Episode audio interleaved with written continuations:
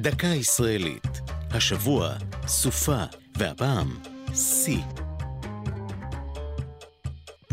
לפני כעשור, באמצע דצמבר 2013, שותקה הארץ לסוף שבוע אחד בעקבות סופה חורפית אימתנית.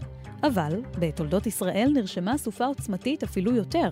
בסוף חודש ינואר 1950 החלו לרדת פתיתי שלג בתל אביב. התברר שהייתה זו רק הכנה. בחמישה ובשישה בפברואר ירד שלג כבד ברוב אזורי הארץ, כולל במישור החוף ובכנרת. בשיא הסופה הגיע השלג אף למקום הנמוך ביותר בעולם, ים המלח. לרבים מתושבי המדינה הייתה זו הפעם הראשונה שחזו בשלג.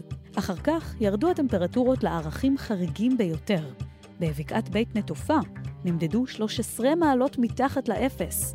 כעבור כשנתיים, בדצמבר 51, התחוללה בארץ סופה עזה נוספת.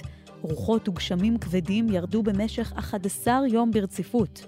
ברחובות ובלוד, למשל, ירדה בפרק זמן זה כמות גשם דומה לממוצע השנתי, ונזק רב נגרם למעברות העולים שמילאו את הארץ.